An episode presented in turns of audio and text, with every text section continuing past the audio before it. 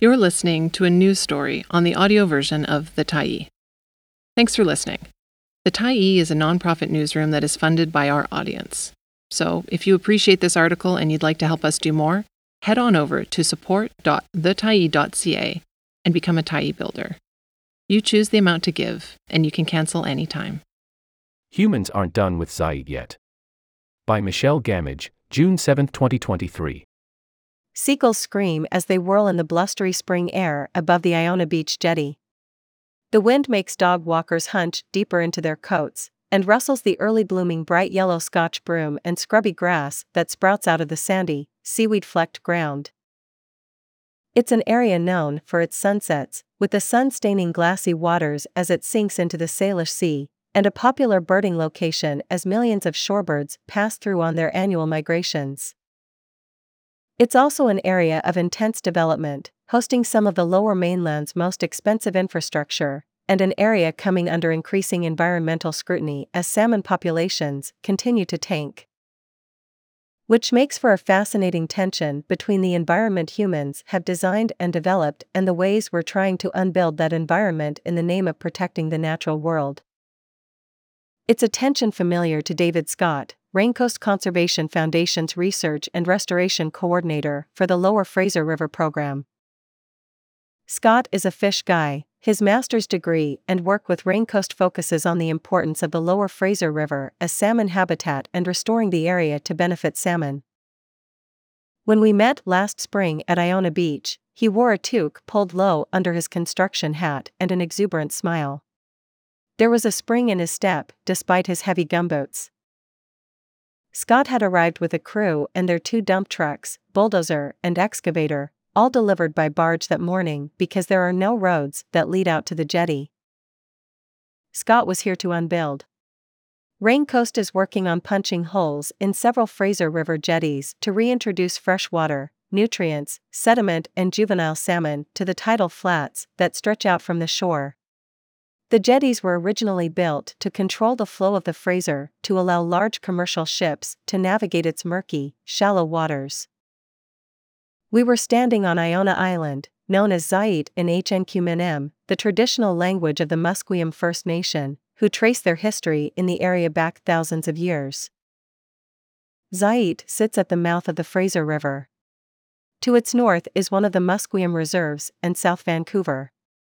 To the south is Sea Island, where you can catch a flight at Vancouver International Airport, and Lulu Island, better known as Richmond. The jetty hole shouldn't impact commercial shipping but will allow juvenile salmon and river nutrients to spill back onto the tidal flats at medium and high tide, Scott said. This also reintroduces salmon to shallow, brackish waters where they can hide from predators, eat, grow, and adjust to their salty new environment. In its first year of existence, the jetty breach saw sockeye, chinook, chum, and pink salmon swimming through from April to July 2022, Scott said. He's happy to report that the breaches have not yet impacted navigation. Problem solved, right? Well, maybe not. The area is still heavily industrialized, and most of it was built up decades ago before things like environmental damage were considered by developers. This impacts salmon, herring, shorebirds, killer whales, and, most importantly, the indigenous people who have called this area home for thousands of years. To try and understand the impacts development has had, we need to look back at how the area has been modified and developed by humans. How can we know how to unbuild our built environment if we don't understand its history? A marshy, brackish landscape. To start this journey, I met with Larry Grant, a Musqueam elder in his late 80s. Grant is a knowledge holder and hən̓q̓əmin̓əm̓ language teacher. His mother was the last Musqueam to speak hən̓q̓əmin̓əm̓ as her native tongue. His eyes, despite not seeing so well anymore, are bright, and he sports a vest with bright red Coast Salish embroidery. When you ask him about the human history of Iona Beach, his eyes crinkle and he waggles his eyebrows. If we're talking about human history, Grant explained, we're going back to before planes, trains, and automobiles peppered the landscape, before xʷəyeyət was even formed. The Musqueam have been in the area for a very, very long time. According to Jason Woolman, Musqueam's archives and research manager, SWQX, a village located at the foot of today's Alex Fraser Bridge, has been carbon dated to be 8,000 years old. Woolman, Grant, and I meet in the Musqueam Culture Center, where we stand amid baskets finely woven from cedar, fishing nets woven from stinging nettle, and tools made from antlers and bones used thousands of years ago. These pieces of history are often found within village sites, where indigenous people dumped leftover shellfish in middens over hundreds or thousands of years and built up deposits several meters deep. The shells help balance the pH of the soil and preserve pieces of Musqueam history, Woolman said. Further up the river, the soil is more acidic, and belongings are less preserved. Elder Grant points to a map of the lower mainland that identifies village sites and place names in hən̓q̓əmin̓əm̓. The village of SWQX sits between modern day North Delta and New Westminster. The village would have been built back when that location marked the mouth of the river, Grant said.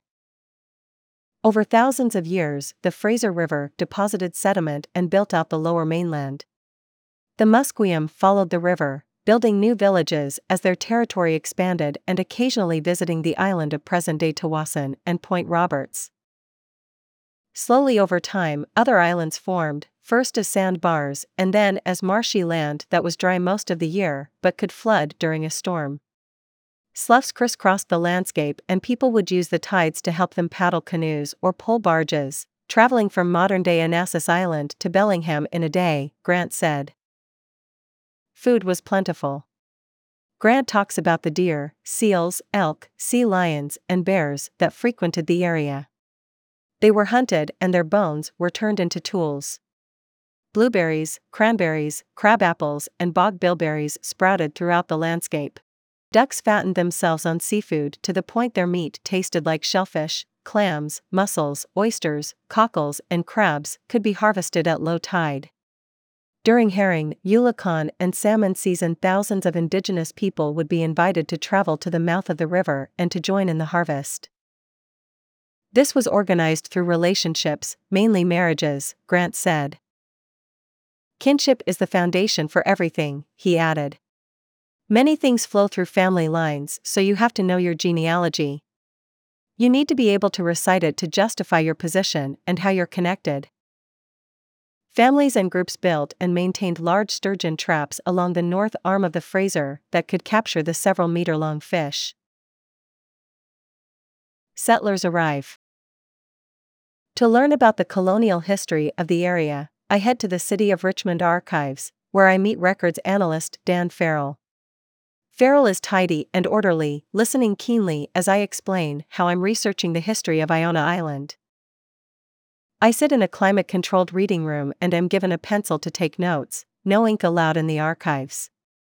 Farrell brings me books, brochures, and stacks of records organized in manila folders. On top of the pile is the book A Bridge to the World The Life and Times of Sea Island, written by Mary Keene in 1942. While Sea Island is today mainly known as the home of the Vancouver International Airport, 200 years ago, it was dominated by grass and shrublands with salt resistant spruce growing on the southern part of the island, according to Keene. European settlers arrived on the east coast of North America long before they reached the west coast. In 1763, the British King George III issued the Royal Proclamation, a document that claimed ownership of North America but acknowledged how land belonged to indigenous people unless it was ceded by treaty to the Crown settlers were not allowed to buy land themselves. Most of the lands within British Columbia were never ceded, which is why today's land acknowledgements often reference unceded territory or stolen land. Smallpox pandemics, brought by European settlers, swept through the region in the 1780s and again in 1862. Tens of thousands of indigenous people were killed and communities were decimated. Around the same time, European settlers started arriving and claiming land. Expeditions through the 1790s and 1820s brought people searching for the mouth of the Fraser River, Elder Grant said. They knew they were close because the water was stained a muddy color, but they couldn't find a single deep channel. The river flowed out slowly through shallow estuary marshes and tidal flats, he said. The first European settler to stake a claim on Sea Island was Hugh McRoberts, an Irishman born in 1815 who bought 1,640 acres, Keene writes in A Bridge to the World. The island was named McRoberts Island until it was renamed Sea Island by the English. Settlers noticed the rich soil in the area and built dikes so they could farm it without losing crops to flooding, which was common in the spring and fall. The landscape had begun to change. A landscape transformed. By 1860, the first sawmill had opened in New Westminster. Mill and tugboat owners started muttering about how nice it would be to be able to use the north arm of the Fraser at low tide, as well as high, People used to talk about how you could walk across the river on the backs of salmon and never get your feet wet during the salmon run, Grant said. That speaks to the booming salmon population, but also about how shallow the river was. By the mid 1800s, Musqueam people were being evicted from their lands and moved to reserves that were 1% the size of their traditional territory. At the time, the Indian Act was amended to help settlers demarcating land and pushing preemptions barring First Nations from preempting land, according to Woolman, Musqueam's archives and research manager. There was no way to get lands back. At the same time, Keene notes in her book, settlers were erasing indigenous history by digging up village sites and using old shells as road filler, chicken scratch, and fertilizer. This had serious consequences, when settlers removed remains from village and burial sites, Musqueam peoples lost their ability to prove certain areas were permanent or seasonal village sites. Village and burial sites are important ways to mark out Indigenous history in an area, but there are caveats, Woolman said. First, a midden is a dump site for a village, not the boundary of a village. Second, a village or burial site suggests there was a sprawling community spreading out across the surrounding landscape, not just a single house. Third, only a tiny fraction of any civilization is ever preserved for thousands of years, and only a tiny fraction of that fraction is ever recovered. Village and burial sites are an infinitesimal piece of Musqueam history, Woolman said. Finally, people didn't just exist within a village, they would have traveled, harvested, and lived their lives spread out across their entire traditional territory. A blueberry patch might not have archaeological remains, but that doesn't mean it wasn't cultivated and harvested from for hundreds of years, he said. Settlers arriving in BC were not all white Europeans. The first Chinese migrants arrived in 1788 and lived and worked in the West Coast's first year round, non Indigenous settlement. Japanese immigrants started arriving in the late 1800s. Despite long histories, these settlers faced strong anti Asian racism from white settlers. By 1906, the community of Eburne had popped up on what is today known as Vancouver's Marpole neighborhood and parts of Richmond. A brochure for the neighborhood boasted about the community's flour mill and iron plant. Pictures from the time show a scattering of neat, squat houses tucked in between partially clear cut pine forests. Today, the same area hosts the Canada Line and glittering towers along Southwest Marine Drive. Houses in the community sold for around $3,500, with some ritzy $8,000 mansions for those who could afford them, according to the brochure. The brochure talks up the neighborhood's potential, once the north arm of the Fraser is dredged, it promises, businesses will flock to the area and industry will line the river. A report from 1908, written by engineers surveying that area of the river, describes it as slow moving and gentle, fading to half a meter deep at low tide. The north arm could be a valuable waterway if deepened, it says. This would also save ships the journey of traveling 16 kilometers south to the river's south arm, which flowed into heavy seas and featured strong currents. The report recommends dredging the river and building a 400 meter long jetty, a project estimated to cost $606,700, roughly $16 million in today's dollars. The project was approved in 1913 by the newly minted Canadian government when it passed the North Fraser Harbour Commissions Act, which gave settlers the right to control the 17 kilometer stretch of water from New Westminster to the Salish Sea. The Fraser was dredged and the first version of the North Arm jetty was built. By 1918, the last of the sloughs on Sea Island had been drained and a wealthy farming community had sprung up. At this point, we move on to the next book in the stack of research material at the City of Richmond Archives to learn about the history of Vancouver's airport, which was known as the Vancouver Civic Airport and Seaplane Harbor when it opened in 1931, further industrializing Sea Island. It had a staff of five when it first opened one manager, three employees, and a horse to keep the grass nice and trim, according to the Historical Atlas of Vancouver and the Lower Fraser Valley by historian Derek Hayes, published in 2005. By the mid 1930s, a larger runway was built to accommodate flights to Montreal and Seattle. The Second World War expanded it further. A legacy of racism. It was around this time Elder Grant's father emigrated from China and started working on a farm on the Musqueam Reserve, where he met and married Grant's mother. Grant, born in 1936, remembers how there were 15 Chinese owned farms on the reserve when he was a kid. Farmers sold their crops at produce stands in Chinatown and would collect the cuttings after to add to their compost heap, which was three and a half meters wide and three meters tall, Grant said. They'd add horse manure from the racetrack and it made an excellent fertilizer. When the Shaughnessy Golf and Country Club was built, most farmers were forced out and either moved to Chinatown or Burnaby, Grant said.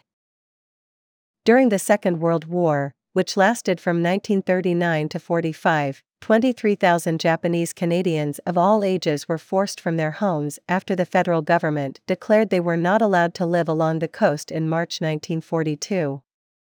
Three quarters of them were Canadian born or naturalized citizens. Before the war, Japanese people made up two thirds of Steveston, a fishing village at the mouth of the Fraser River. Despite the RCMP and military saying Japanese people were not a threat during the war, 12,000 people were forced to live in internment camps separated from their families, 700 civilian men were sent to prisoner of war camps in Ontario, and 4,000 people were sent to work on sugar beet farms in Alberta and Manitoba. During this time, the government seized Japanese homes, cars, businesses, and belonging, including 12,000 fishing boats, and used profits from the stolen goods to finance the internment. After the war, Japanese Canadians were told they could resettle outside of BC or be deported to Japan, a country foreign to most of the people facing deportation. It took four years after the end of the war for the government to allow Japanese Canadians to vote, live, work, and travel freely. The federal government apologized to Japanese Canadians in 1988 and offered $21,000 to each person directly affected by internment. Post war development after the war, came plans to expand the North Arm jetty. A City of Richmond Archives newspaper clipping from January 1946 said 50 to 200 veterans would be employed as the North Arm jetty was expanded by an extra 3 kilometers and built up to be about 5 meters above the high tide line. The project would use 110,000 tons of stone and cost $218,000 but once completed, two ships could navigate the river at the same time, even at low tide. When the flood of 1948 hit the lower mainland, the second largest ever recorded in its written history, it devastated huge stretches of the Fraser Valley, but Sea Island avoided almost all flooding because it was entirely surrounded by dikes, Hayes writes in the Historical Atlas of Vancouver and the Lower Fraser Valley. Grant, who was 12 years old at the time, said he remembers having to take off his shoes and walk through the floodwaters every day to get to school. Water seeped all the way to Vancouver's 51st Avenue, he said. The airport built its first jet sized runway, which stretched out 2.6 kilometers, in the early 1950s. This expansion completely bulldozed, leveled, and covered an area that had been a noted archaeological site, which held old village sites and skeletal remains, signifying the area had once been a permanent Musqueam settlement, Keene writes. This is a development pattern that happens again and again, Grant said. House posts, which are remains of large houses Musqueam lived in, have been found stretching along the north side of the north arm of the Fraser River, from Shaughnessy Golf and Country Club to McCleery Golf Course, on Sea Island under the McArthurGlen Designer Outlet Mall, and on Lulu Island under the River Rock Casino. And in Vancouver's Marpole neighborhood, there is huge amounts of midden just under the roadway. It wasn't just one house, it's a whole complete village sitting there utilizing these shores, Grant says. The next major infrastructure project to be built on xʷəyeyət was all about poop. In the 1880s, wooden sewers dumped directly onto local beaches, which made people sick with typhoid fever, cholera, and other waterborne diseases. In 1957, Vancouver proposed to build a sewage treatment plant on xʷəyeyət, which, at the time, was home to half a dozen sheep and several squatter shacks. Richmond refused, but the plant was built anyway. To hear how that happened, I called Harold Steves, who served as a Richmond City Councillor for 51 years and an MLA for three years, and who has opposed the plant for his entire career. He said the province overruled Richmond and Musqueam objection to the project. The sewage treatment plant introduced raw sewage and high levels of lead and mercury to Sturgeon Banks, the mudflats, and estuary at the mouth of the Fraser River, Steves says. Cars would drip gasoline and oil on the ground in Vancouver and it would flow through storm drains and onto the bank. Heavily polluting industries would also dump all of their waste down the drain. The pollution killed off all the clams in the area and continues to impact fish to this day, Steves says. The impact this had on Musqueam was minimal because they hadn't been harvesting bivalves from the area since before his childhood, Grant said. Pollution flowed down the Fraser as industry set up shop, which turned locally grown shellfish into poison. The pipe that brings wastewater to the facility is called the Highbury Interceptor Air Management Facility and runs right through Musqueam land, taking up around 35 building lots, Grant said. The band council of the time opposed the construction but weren't listened to, he said.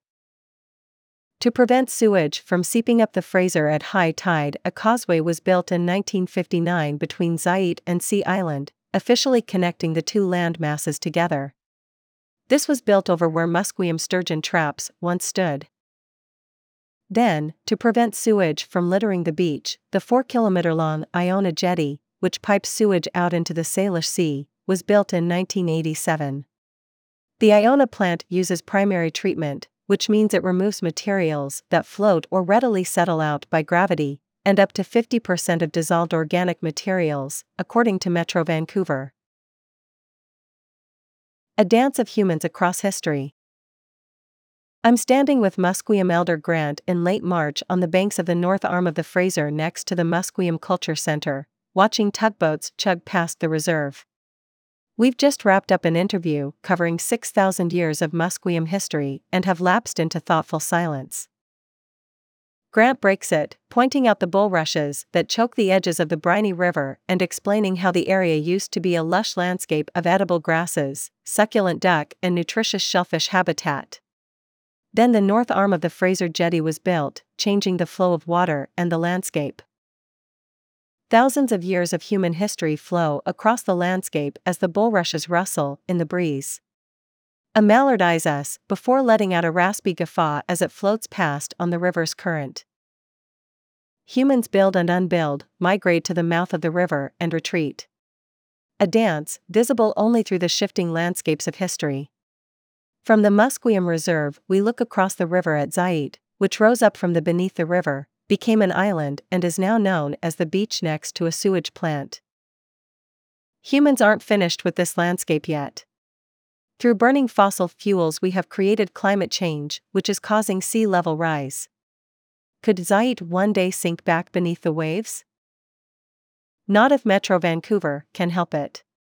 The Federation of 21 municipalities, one electoral area, and one Treaty First Nation is working on upgrading the sewage plant to be resilient to sea level rise, earthquakes, and population increase.